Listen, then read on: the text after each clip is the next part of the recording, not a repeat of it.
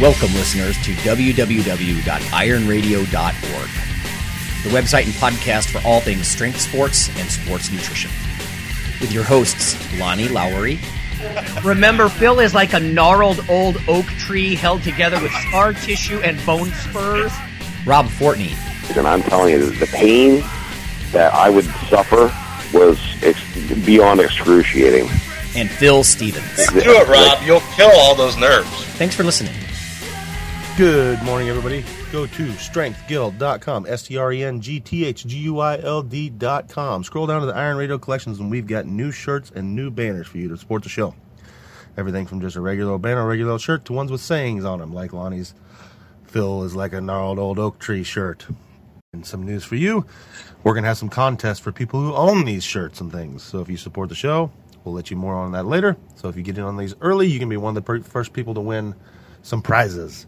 So thank you very much. Go check out the site, strengthguild.com. Scroll down to Iron Radio Collections and support the show.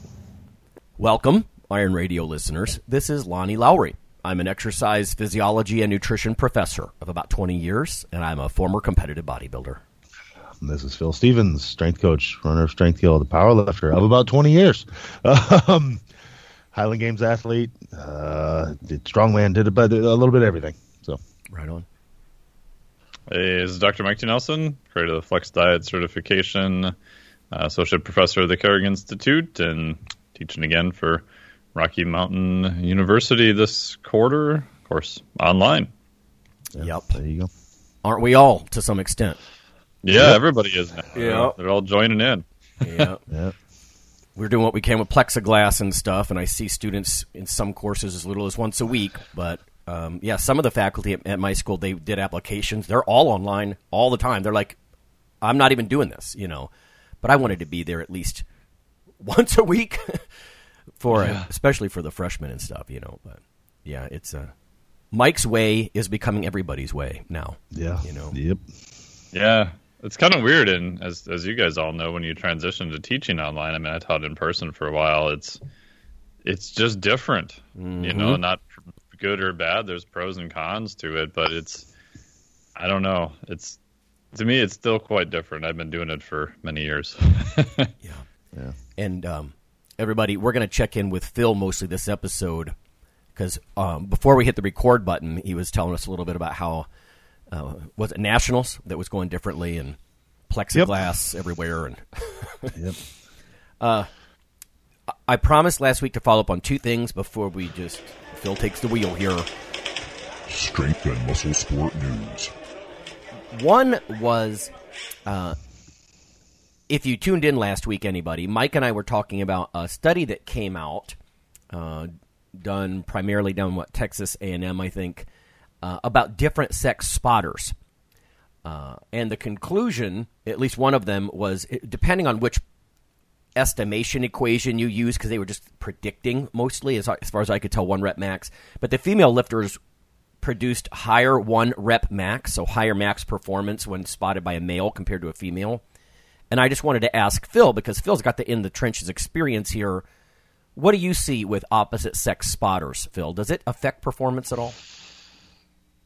God, in my gym, I don't think it does. And that's you, you just hit me this question a few minutes ago, but uh, from I don't see a big difference in that. I tell you what, I see the big differences in is the level, the athletic level of the person spotting them.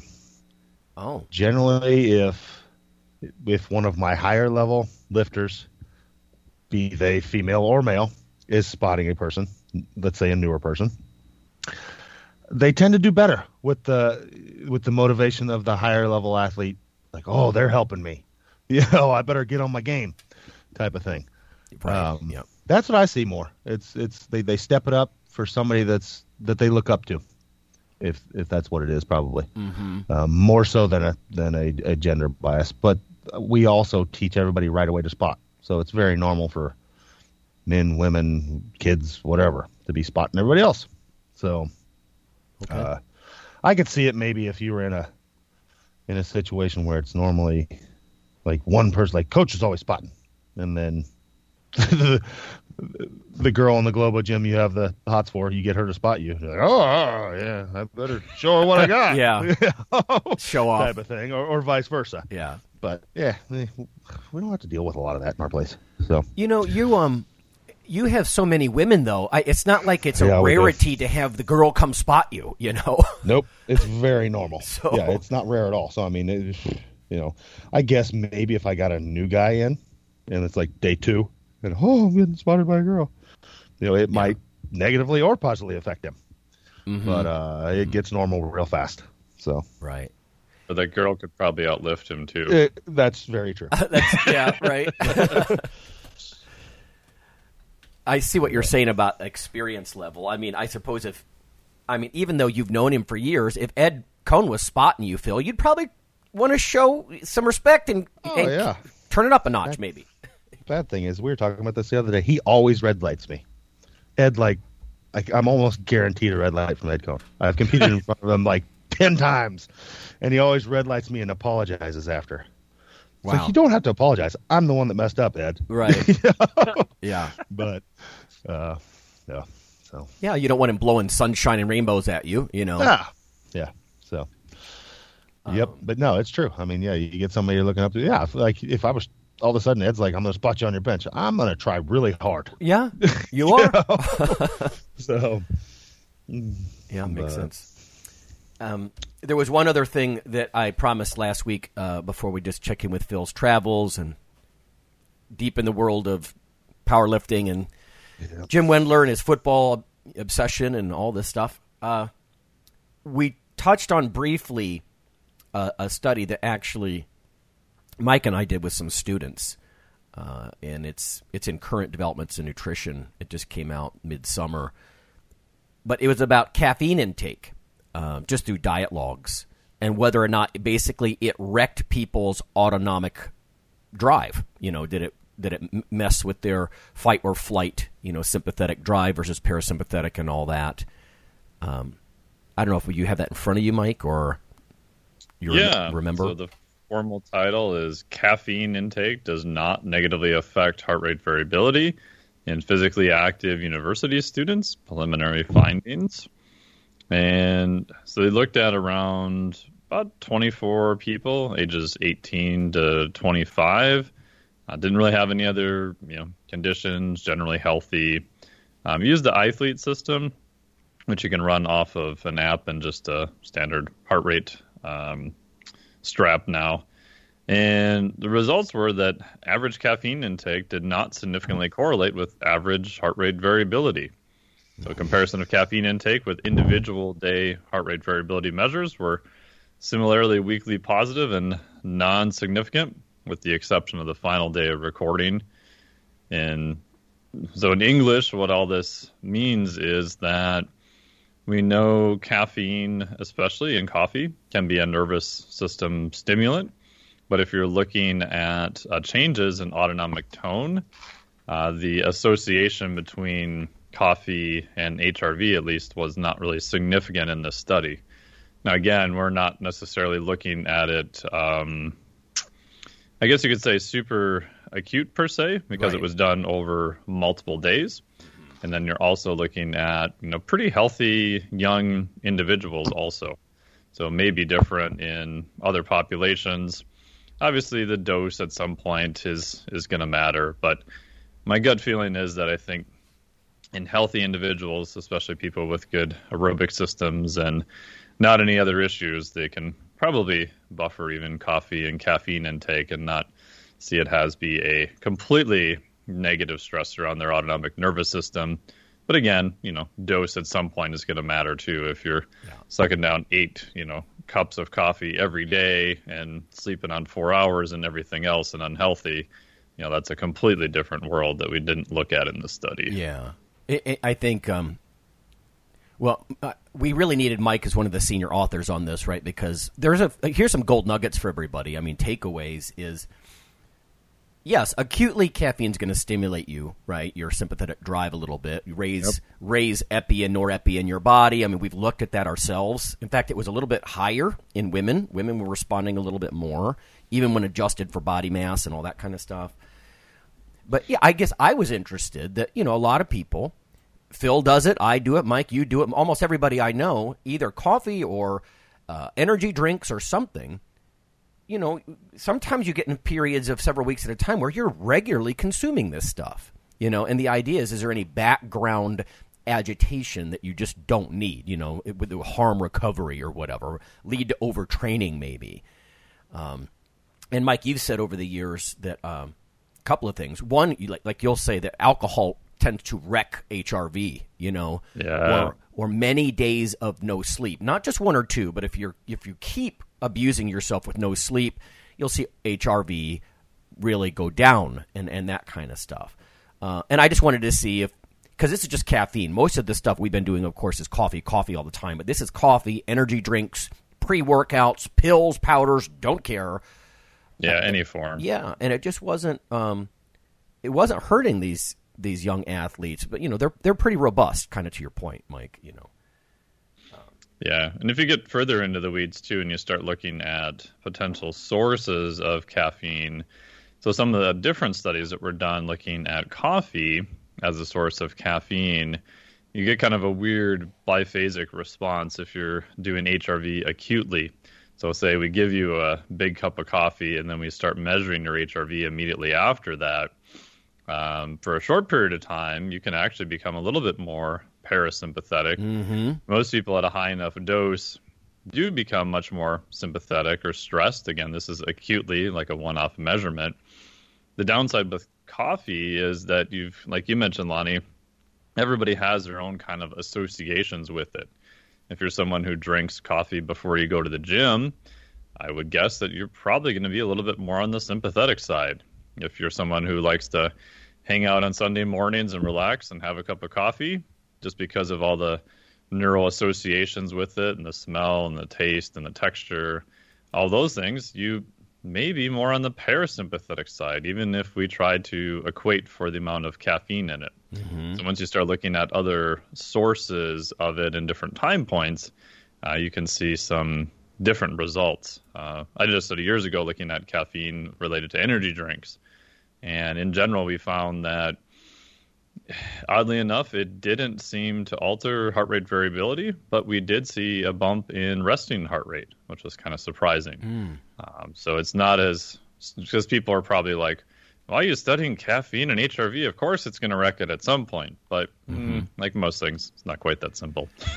I'm glad that you brought that up because I, I actually I'm going to talk to you off air about some of that stuff because of course we have this was setting the stage because we have a, Yeah. a nice data set uh, looking at medium high doses of caffeine and what happened to their their sympathetic drive, right? Their fight or flight nervous system activity was the opposite of what I expected.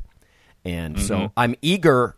I, I I can't let the cat out of the bag too much with that, but just to give everybody some background, you know, you build research builds on itself. We scaffold it. So we've established that chronically, and you know, when you do a, even a three or four day diet record, the idea is it's supposed to be, a indication of your chronic intake. You know, your ongoing. That's how your diet is. You know, we assume that, uh, and it didn't do anything there.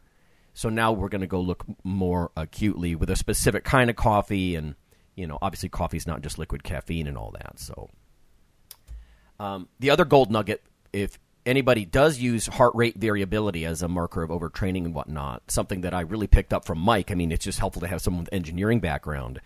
Is that sort of metronomic breathing that you have to do? It really made me question the stuff that you might see that's much more indirect for like an Apple Watch or something like that. Because this app, you actually inhale and exhale very rhythmically because that affects your heart rate variability.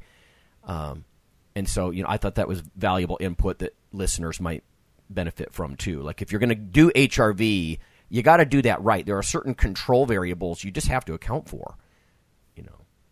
Yeah, and a lot of the watches, I'm not entirely convinced yet that the optical location off a watch because there's a little light in the back, and they've changed the algorithms now. They're going to different colored lights and a bunch of other stuff, but I'm not convinced that for HRV they're super accurate yet. I mean, I think they'll get you in the ballpark, and they'll definitely give you a number, but I'm not convinced at this point it's going to be super accurate. But that may change in the future. Yeah, I hope it does. I'm I'm waiting for once watches can do some things like realistically predict. I, I don't think they're going to directly sample, but somehow predict different blood variables like blood glucose or Yep. something from sweat or interstitial fluid.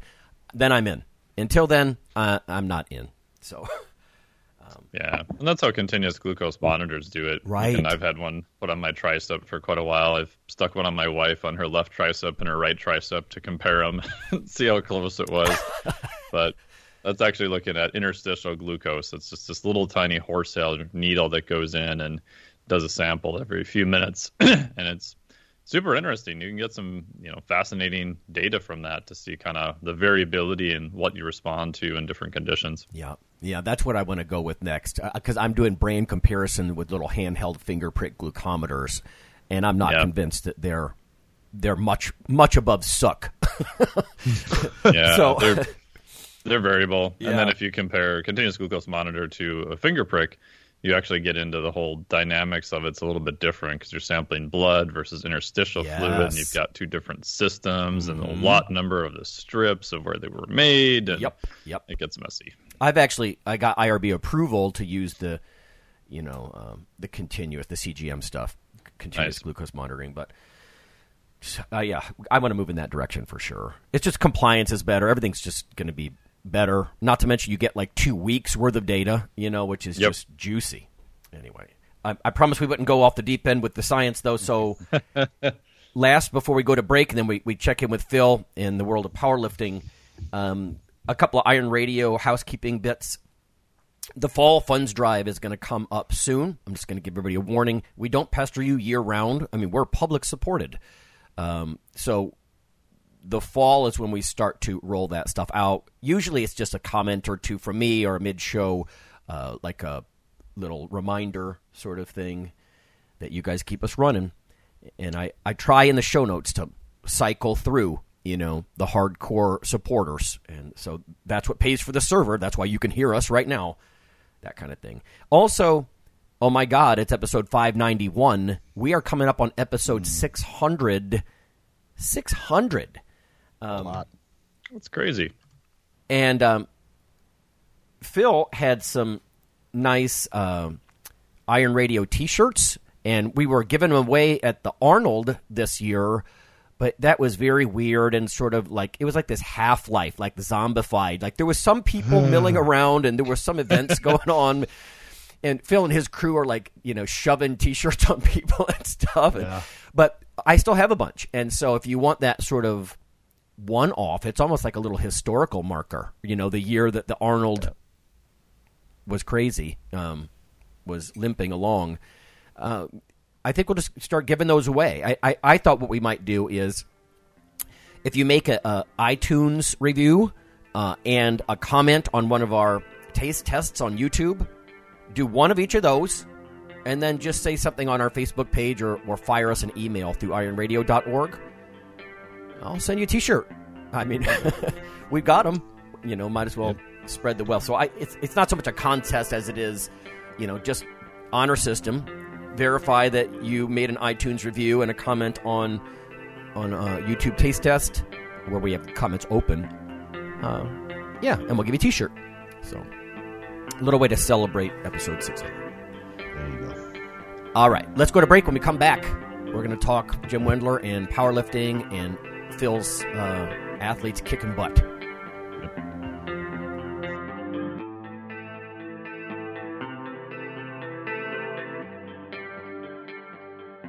Hello there, ladies and gentlemen. Yeah, yeah, you know who this is. Uh, so I'm here to tell you about uh, Dr. Mike T. Nelson's uh, new book, uh, Why You Should Eat Keto. I don't do it because, I mean, look at me. Come on, I'm fabulous and I'm fantastic. Anyway, you should text the Keto ebook all in one word to 44222 to receive your free copy. Do it. Do it now.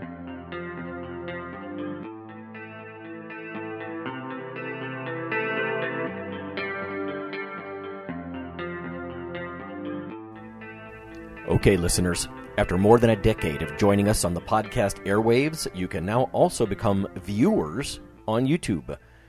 This is not our usual simple backup of the audio show, but rather a growing body of video taste tests covering various foods of interest to nutrition enthusiasts, bodybuilders, and powerlifters. From within YouTube, simply search for Iron Radio Taste Test or Nutrition Radio Taste Test. In about 15 minutes, we cover taste and texture similar to other products, uh, usefulness to the co hosts, and whether we would recommend the product to certain clients. You may even want to watch our podcast feed or Facebook group for which products are coming down the pike so you can taste test them with us. Join us for this new monthly project.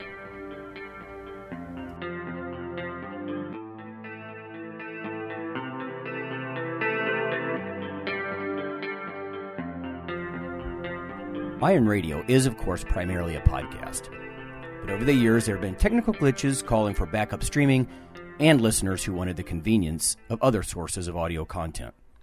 Toward this end, Iron Radio is now simulcast and backed up on YouTube. If needed, please search Lawnman07 or Iron Radio from within YouTube. There's not much video, but if you like to listen through YouTube on a Roku or other living room device, there you go.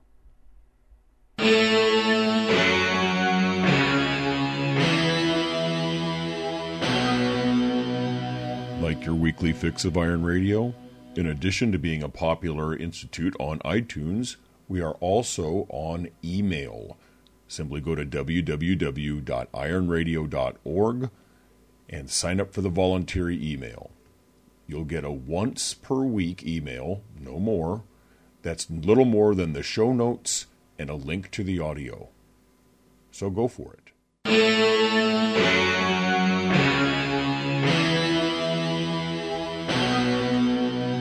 Okay, we're back, and I'm glad to be back. It's been a crazy month, so I've been like Mike, M- and Mike's been like me. It seems like. Yeah, we Uh, traded worlds. traveling. I was traveling every weekend for a month. I logged like a hundred and some hours behind the windshield. Jesus. Um, yeah, it was bad. But uh, no, last weekend had the pleasure to uh, head down to Columbus, and in doing so, we were going there for nationals, and I've always wanted to catch one of Wendler's football games on a Friday night, so decided to head down early and do that. And yeah, I mean, it was a little weird. We had to like they had to.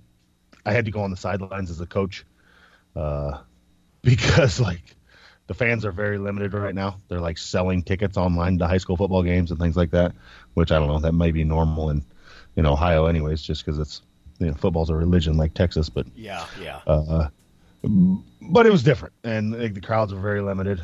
And no, it was just a pleasure to see. Like the one thing that stuck out to me was because Jim always talks about it, and it's one thing for somebody to always talk about something, but you want to see it. How his guys, you know, basically he always talks about the way to win a football game is to bring your average guys up over their average guys. It's like don't worry about your stars. You know, your stars are always going to be stars. Um, but if you can bring your average up, basically over their average, you're going to win. And it was it was pretty evident. You know, we started out the first quarter and things were pretty even, kind of a stalemate going on, both sides of kids kicking each other's butts. And then you could tell about halfway through the second quarter, the other team was just done. They were just done getting beat up, and uh, it was funny because uh, you know the London team, which Jim helps strength coach, they literally don't line up. They line up and nobody is outside the tackle. They just show you, look, okay, we're running it right here. So go ahead and try and stop us. And they just run it right up the gut, and they were just mowing them down. Hmm. Um, numerous quarterback sneaks for nine yards plus. Uh, you know, and that's usually a play where you'll get a yard or two. You know, it's fourth and one. We're going to go for a quarterback sneak. No, they they busted out for nine or ten. Nice. Um, so, so I mean, it was just very evident. And then you saw the kids. Then, of course, fed off that.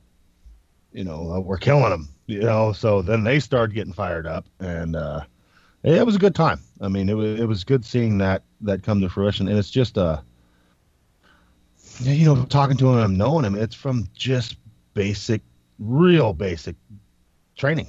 You know, they they dumb everything down uh, to a point, and uh, they don't make it super complicated.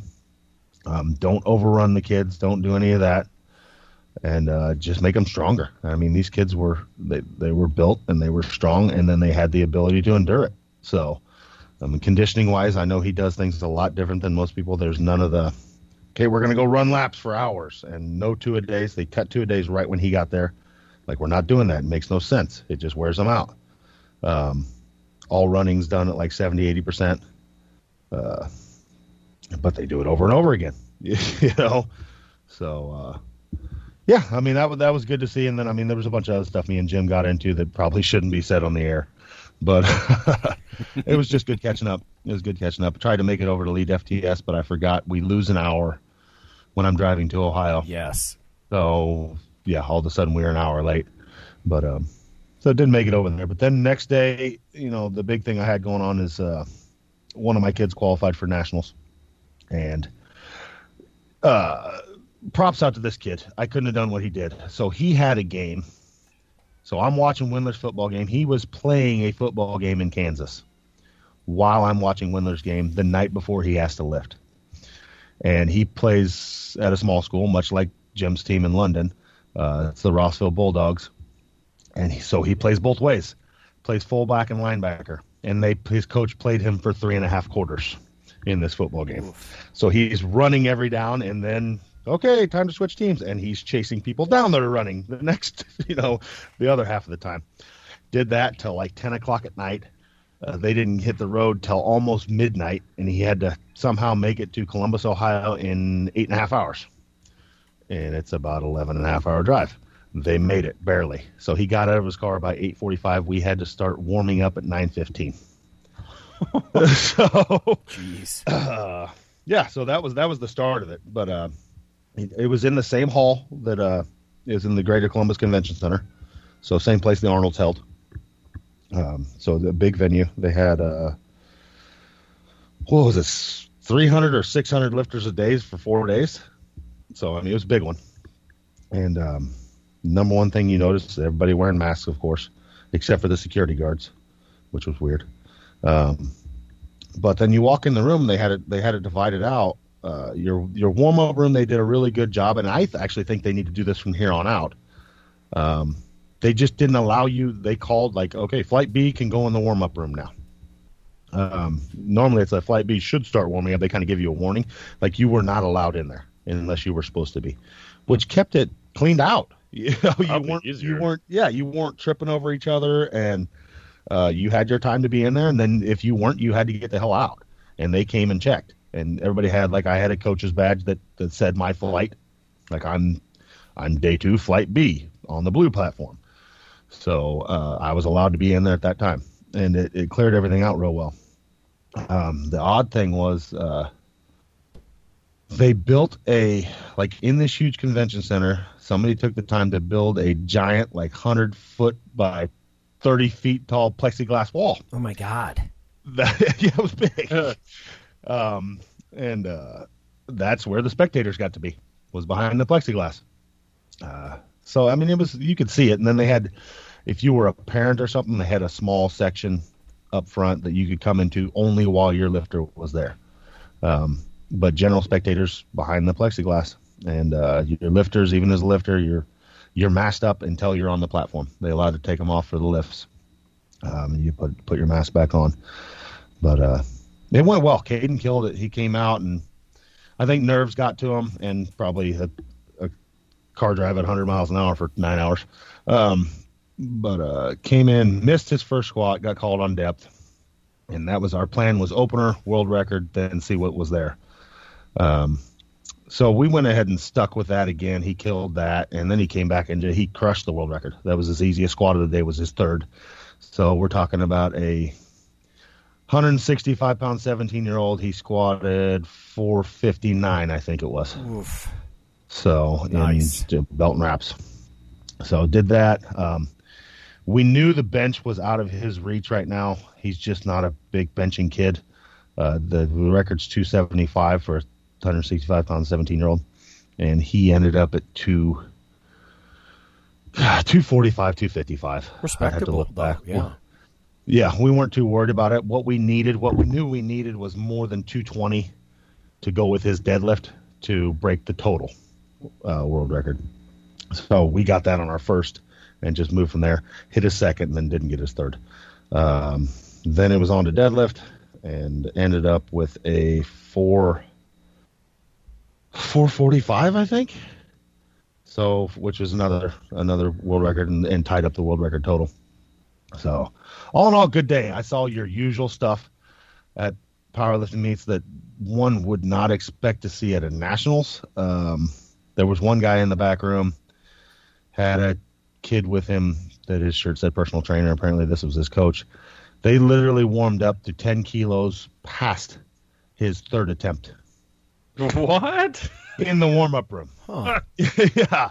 Because I see him struggle with this. I was like, oh boy. And then I'm watching him because he's lifting before my guy. And like his last attempt was 10, 10 kilos less than what he hit in the back room. So a lot of weird stuff like that. It's like know the rules, know your attempts, and uh, you know lots of lots of missed lifts from going too heavy. I don't know what it is. I mean, I've said it a million times, and I know every coach that knows anything has said it, a, you know, that many times as well. It's three lifts. Get your opener. you know, you should open with something that's very easy to do. Confidence. Get- yeah. You get your confidence behind you. Yeah. Yeah. And that's like, I mean, a lot of people say what I do lift something that you can hit for a triple on a bad day. Wise. You know, you know you're going to get it. You know, if I come down with, you know, Magic Johnson AIDS and cancer the night before, I'm still going to get it. You know, probably not the bad AIDS, but if I get the good AIDS, I got it. So, um, yeah. So, I mean, there was that. And, you know, we just had a, it was a, generally a good time. And you're seeing, it's good to see there's starting to be some events again. They're different, but it's nice to see them again. Because normally I'd I'd be gearing up right now for my winter meet, and I just have no idea where I'm going to lift. So I'm not planning one until until I have somewhere to go that's that's worthwhile. So, but we're starting to see some come down the pipes, and uh, hopefully, I'll sit back and watch and try and plan one for for myself. But um, the other thing that we ended up talking about was training and the longevity of lifters comparatively today than there was yesteryear, if you will.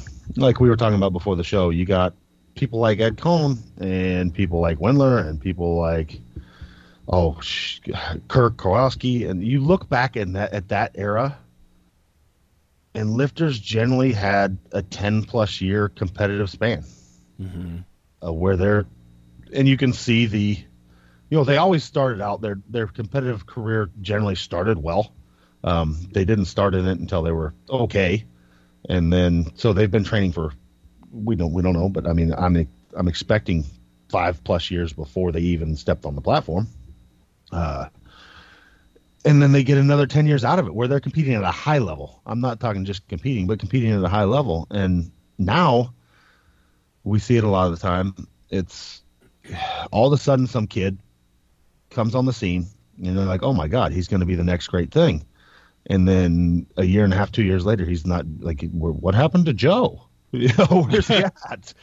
And they're wrecked. And I think a lot of it has to do with, um, you know, I'm not blaming this on CrossFit. I'm just using this as an example. Uh, it's that mentality. And it's a mentality we were pushed too. I mean, at, at certain points of an, an early age of every workout needs to, you know, basically, if you're not bleeding and sucking wind, you didn't have a good workout. Um, and that's not sustainable. I mean, and that's, that's it's the same thing with like we talked about at the beginning of this segment with with Wendler's powerlifting team. Uh, if you back it off a little bit and start looking at next year, you know, instead of tomorrow, or five years from now, or ten years from now, and make that your goal, and not need everything tomorrow, you generally end up making it further, and you have less dings and dents. Like I can pack, I can take one of my lifters and say we're going to get here in six months, where I'd normally plan to go in a year. Uh, but at what cost? You know, and that's what we're seeing a lot of. You're seeing a lot of people getting tore down real early, and I'm even seeing in strongman. You know, I follow several strongman groups, and we're having a big push in my gym going for strongman. All these people just come in. They do. They don't want to put the time in. They have this idea and this love of, I want to be great at this sport, but they want it tomorrow, and don't realize that if you look back, these people took ten and twenty years to get there. Strategy, yeah, career. Yeah, they're yeah, and they're they're trying to pack all this work in and get there tomorrow. And what ends up happening is, you know, you can only I've got a little Ford Focus that I drive that it's my little gas, you know, mileage car. Mm-hmm. And if I go out there and I hammer that pedal down, yeah, it's going to go. For how long? You know, Yeah. we're not that much different. when you break it down, we're a complex machine with a bunch of parts, and those parts blow up, especially if you redline it all the time. And we're seeing that a lot, man. And uh, it, it's kind of sad. And that's that's one difference. Luckily, my lifters were talking to me about it. They're like, yeah, you take a, you know, your approach is just different than they're used to, which is sad to me because that means everybody else is, you know, pushing this style of training. Right. And the one thing I'm most proud about, I'm yeah, I'm, I'm hugely proud about all the records we've broken and all my kids breaking world records and my people and things like that. And Brian being the fifth man to squat and deadlift 900 in the same meet. But I'm also more proud. Like we've had no injuries, no bad injuries. I mean, no career-ending injuries. We've had dings and dents. That's going to happen in any sport. Um, yeah, my hamstring's kind of, you know, I got a twiggle or whatever you want to call it in your hamstring, but you know, Twiggle. we've had no, using that now. yeah. um, and I don't know why. It's like people don't mind just getting wrecked, um, and that's hell. I'm wrecked, but it's from twenty plus years of competing. Yeah, you're yeah. gonna you're gonna get there. Don't you don't need to rush it. you know. Yeah. You know, Phil, So- um, I, I don't know if this is true across all sports, but in muscle sports, it it, it is so true. I mean, think about not just the like the abusive workouts. You know, um, in fact, one thing I learned from you, I think, talking to you and Rob about powerlifting was sometimes you walk away with a little left in the tank. You know, that's Yeah. okay.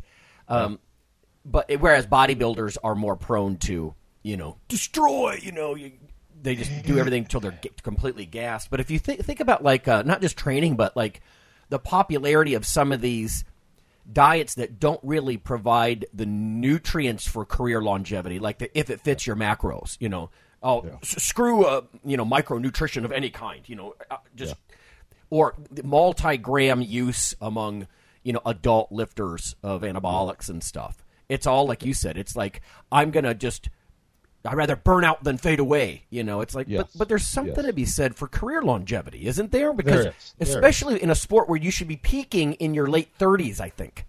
Yes. Anyway, And that's that's it's also. I mean, you look at that, and I'm. Uh, you see a guy that comes up and squats a thousand pound once. That's neat.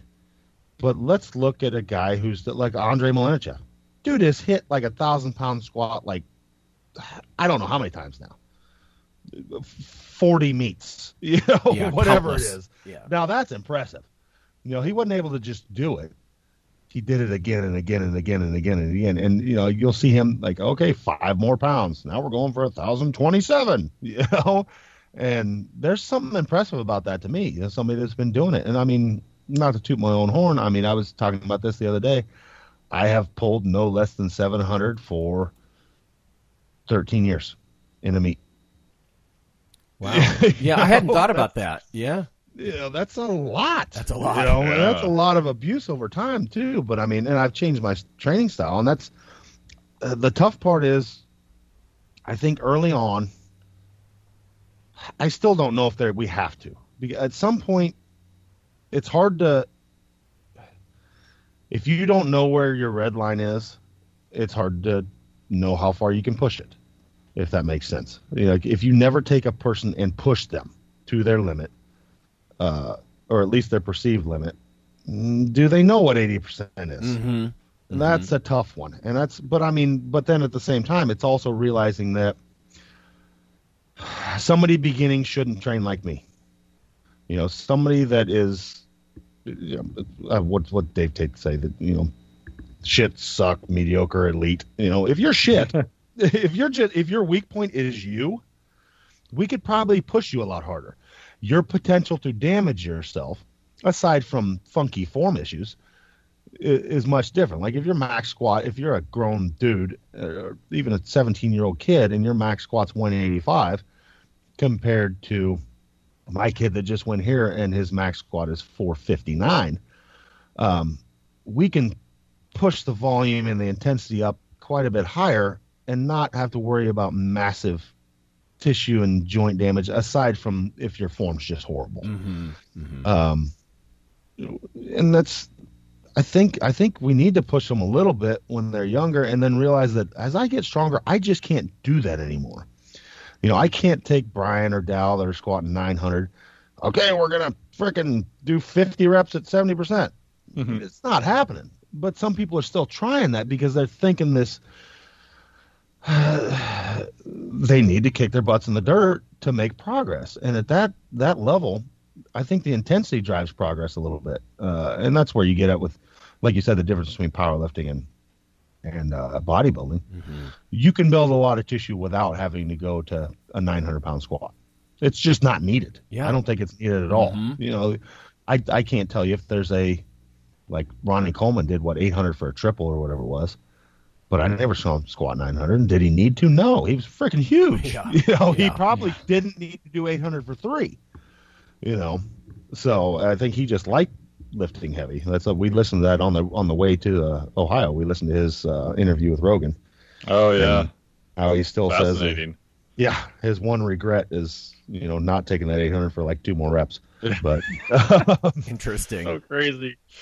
but I mean, the point is in strength sports, you know, byproduct of the sport, we have to go heavy. You just have to at some What's point. the goal? Yeah, that that is the whole sport. you know, so if you don't like that, don't get into the sport.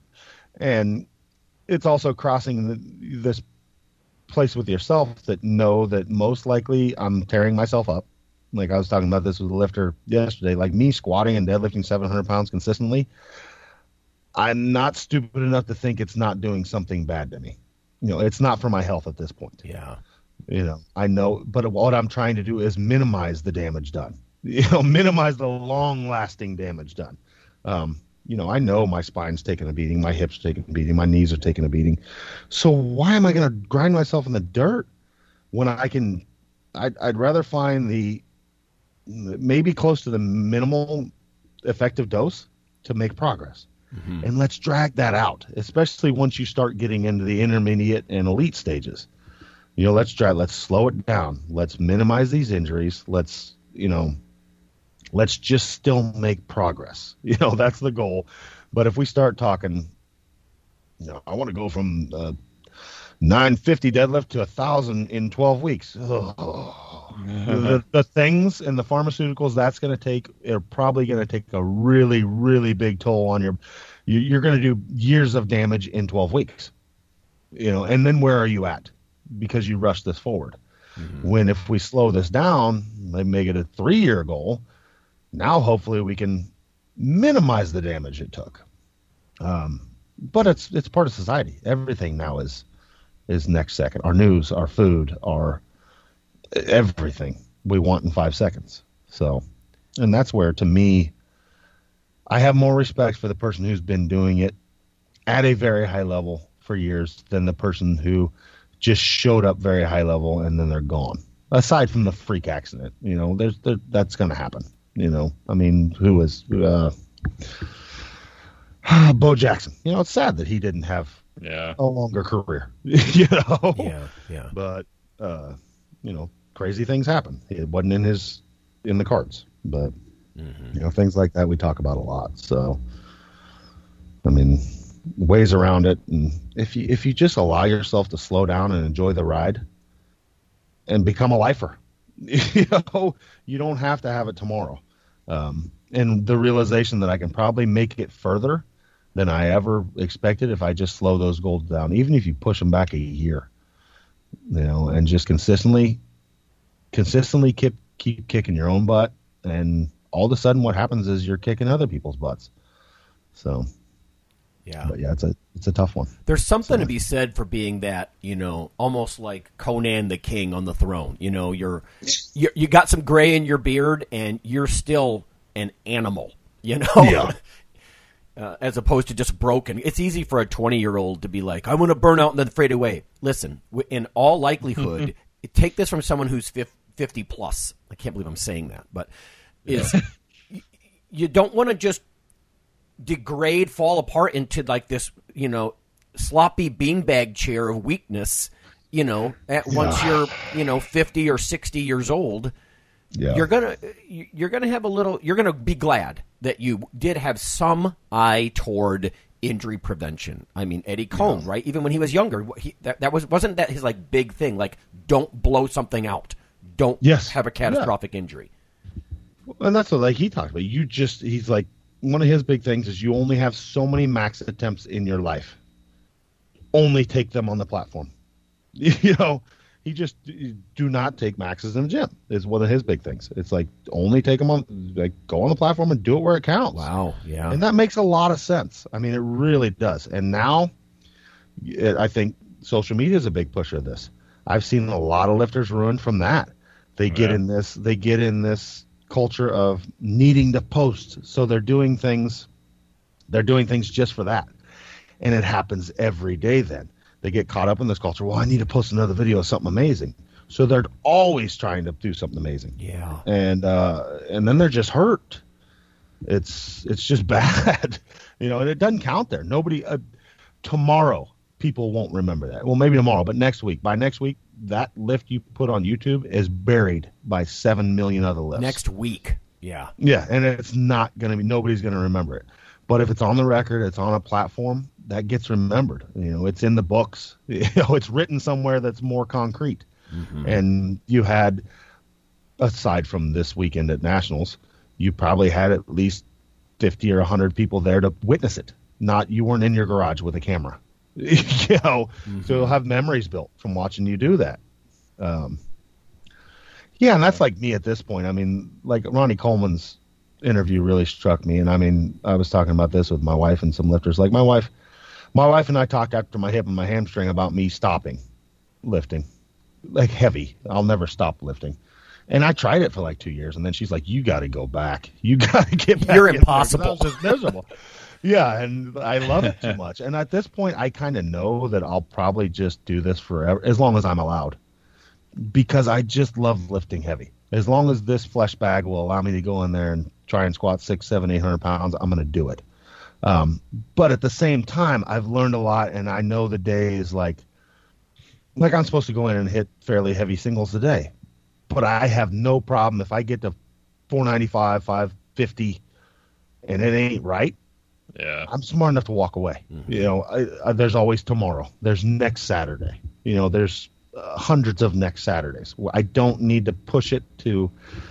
I got nothing to prove there. You know, it's me going for 750 today when it doesn't feel right is just stupid. You know, I'm not gonna, and I'm not even at a meet. I'll do the same thing. Like it's not there. I'm gonna hurt myself. I'm not gonna push it, man. I I can do another meet in six months. You know. Yeah. But I think part of that is giving yourself the the luxury of time. Yeah. You know, like so for even some of my, you know, top lifts with Dinnie Stone and Inch Dumbbell and stuff, like I literally gave myself a decade and a half. Yeah. You know? yeah. Yes. One, because I'm starting so incredibly low, and two, I know that my rate of progress is not real fast, even if I do everything correct, and it's just going to take time. And if I try to rush that, I know I'm going to do stupid things to make an arbitrary timeline. That the reality is, no one cares. No one cares. Like nobody cares really. You know, so I'm just potentially giving myself more stress and increasing the risk of being injured. Yeah. And there's something there's something fascinating and something attractive, like Lonnie said, about being the old Conan. Yeah. Yeah. That dude that dude's been doing it thirty years. Look at him. He's still going. You know? Compared to the punk kid that has an ego bigger than my door and comes in and trashes himself. And he's gone. And everybody's like, God, I'm glad he's gone. You know? I mean, I don't know. It's uh it's just different. Society's different and how we were even talking about just powerlifting in general. A little off topic here, but just how it's changed. And a lot of it is that, if you look at it, a lot of it is that when I used to go to powerlifting meets, when I started, it was a much different scene. But they were all lifers. Yeah. You know, everybody there was like, you could tell they'd been doing this for a lot of them 30 years. And then the other ones were their students, you know, but it was like now you can tell, like, oh, yeah, he's here because powerlifting's cool right now. And he'll be gone next year. Uh, it's it's a different scene. It, it, it, there's good and bad to it. I love that powerlifting is much bigger, but there's a lot of it I hate about it. Like now, the injury rate is much higher than it was. The the amount of people just falling out, the amount of people with potential, like great potential, being pushed in a wrong direction uh, and injured way too early in the in the sake of a PR is pretty disgusting to me. Like if you yeah. just held back the throttle a little bit, you could have been great. You know, you could have been that next because you get a bigger pool of athletes, and now you, you know your potential for if you have 600 athletes, your potential for five freaks is much higher than if you have 100 athletes. You know, you you've, you've got a bigger pool of athletes, so that potential of breaking those records is there if if they get the right tutelage, and mm-hmm. and we're not seeing it. you know, I just this is my push, I guess. People just slow down, relax, and enjoy the ride. Once you start enjoying the ride, you're going to start getting somewhere, and hopefully not beat up as much. So, do you yeah. think part of that is just the perception with? It's easy for us old farts to blame social media and everything, but the fact that you have access to people hitting quote PRs in their gym more yep. often but you don't see the cost of that. Right. Yes. So I've often wondered if new lifters coming up seeing all these people break PRs, but they don't see that their career potentially got ended, they disappeared within a year. They don't see the cost of what's associated with that. Where I think if you're, you know, like take the world's strongest man, right? You're competing in those events, you see which athletes show up year in and year out, and you kind of know who's injured, who doesn't make it, who washed out. You kind of get to see everything to some degree. Yep. Or with just like the PR flashes on Instagram, it's like, oh, that person went away. I don't even know who that was. I don't know what happened. Yeah, he did that. Right. Yeah, I think that's it. I think uh, it's like anything. Social media has good and bad. Like Definitely. now we have access. We can see the stuff going on and we can get inspired if you use it correctly. Yes. And then I also can see it in my own athletes. Like we've we get jaded. Like, oh man, I'm so weak yeah. comparatively because now you have access, and they don't realize that you, you're stronger than 99% of the population. You're looking at the 0.1 percent. You know, your your friends list is the 0.1 percent of the population, and you're comparing and you're putting yourself down for that, and and you're also trying to push yourself to that that crazy limit. It, it's easy to get in this tiny fishbowl. Um, and start just comparing yourself to that, and you can, like I said, it can be bad, it can be good. You can use that as, hey, that's that's pretty awesome. You know, I'm going to use that as motivation and keep keep just chipping away. Or you can get down on yourself. Oh, I need to push it harder. Jim, Joe, and him both hit 900 squats. you know, and I suck. I'm only at 850. You know, dude, you're at 850. you know, settle down. Give it time. You'll be there and pass there. Yeah. So you know, evidence for that. What, what, what you, both you guys are saying this, I think, is the whole concept of whatever happened to right. You didn't used to have that. Nobody's going to say yeah. whatever happened no. to Eddie Coan. Well, what no. do you mean? He's no. you know he is that Conan on the throne. He is King yes. Conan.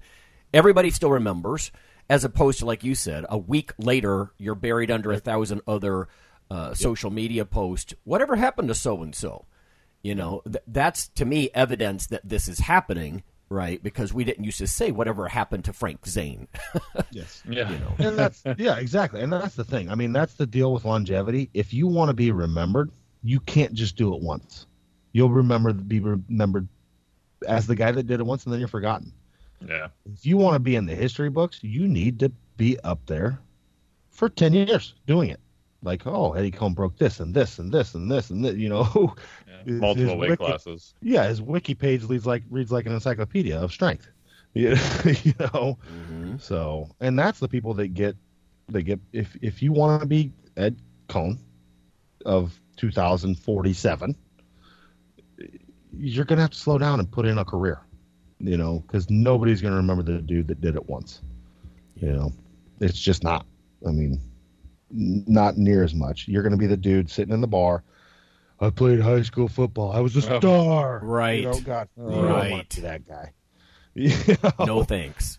You know, I squatted 900 at 22 years old. Well, what'd you do after that? Yeah, I was wrecked and I quit. And now I'm Jabba the Hutt. So, Right. Yep. uh, And that's Yeah. true in professional sports too. I mean, people remember people like Tom Brady and people who played at a high level for year after year after year after year. yeah, Right. yeah. I mean, Joe Montana. And, Yeah. and Jen- Very right. That Yeah, used to be that type. yeah. It's Not the good advice. guy. I made the game, and then I was gone. Right. You know? and that's not saying that football. You need to have it. It's impossible, damn near, to have a ten year. Oh NFL. yeah, because you're doing the a contact sport. Yes, but you know, so but I mean, it's in the same line. So Yeah, same Yeah. idea. Yeah, I agree. especially because in strength sports and, and muscle sports, like I said, people peak. Football players don't peak in their mid to late thirties, you No. know, and Yeah. we do if you can Yeah. just avoid the blowout. Yes. Yep. Yeah, no one's running at you when you're taking a squat either. Right? Yeah. exactly. Yeah. So, no, that's about it. I just wanted to share some of that. And it was good seeing Wendler. Congratulations to Caden. It sounds like he's getting a news story done from here, too. I want to give a shout out to him. Um, I didn't run into any listeners, I don't think, but I didn't run into, there wasn't a lot of people there again. Yeah. I ran into people I knew, so they're probably listeners, but, uh, a very limited crowd. It was good. It was good to get in the convention center. I hope the Arnold's open this year because I, I want to go to that. Yeah. So Good stuff. crazy times. So I'm back. I'm back until Christmas, guys. So you, I should be here. So Rock on.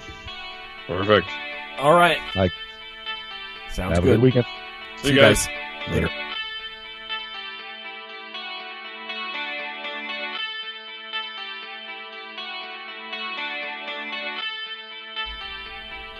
Hey, listeners, have you seen the store at ironradio.org? There are three halls in the store one for Phil, one for Fortress, and one for myself, Dr. Lowery, and they're thematic. So you can go into our Halls of Iron store and choose based on your goal. If you need something to learn or read or something nutritional, you can look in my store, uh, Lonnie's store. If you want something about injury prevention uh, or competition, then take a look at Phil's Hall of Iron. And if you want something about motivation or daily training, Fortress's Hall has what you're looking for. There are some fun, heroic descriptors uh, as you browse through the store. So we try to make it a little more fun than the average boring online store. And whether you're a novice lifter or someone more experienced, you can take heart that you're not wasting your time. The things that we put in each hall of iron are actually based on our own recommendations. Protein powders that we know to be good, uh, knee sleeves, wraps of some kind, things that Fortress uses in his own training. Uh, the stuff you, you see, you know is good. This way, you don't waste time. So check out the Iron Radio store at ironradio.org and um, let us know what you think on the forums. And certainly, you can request products, and we will uh, screen them before they go in. So thanks for listening.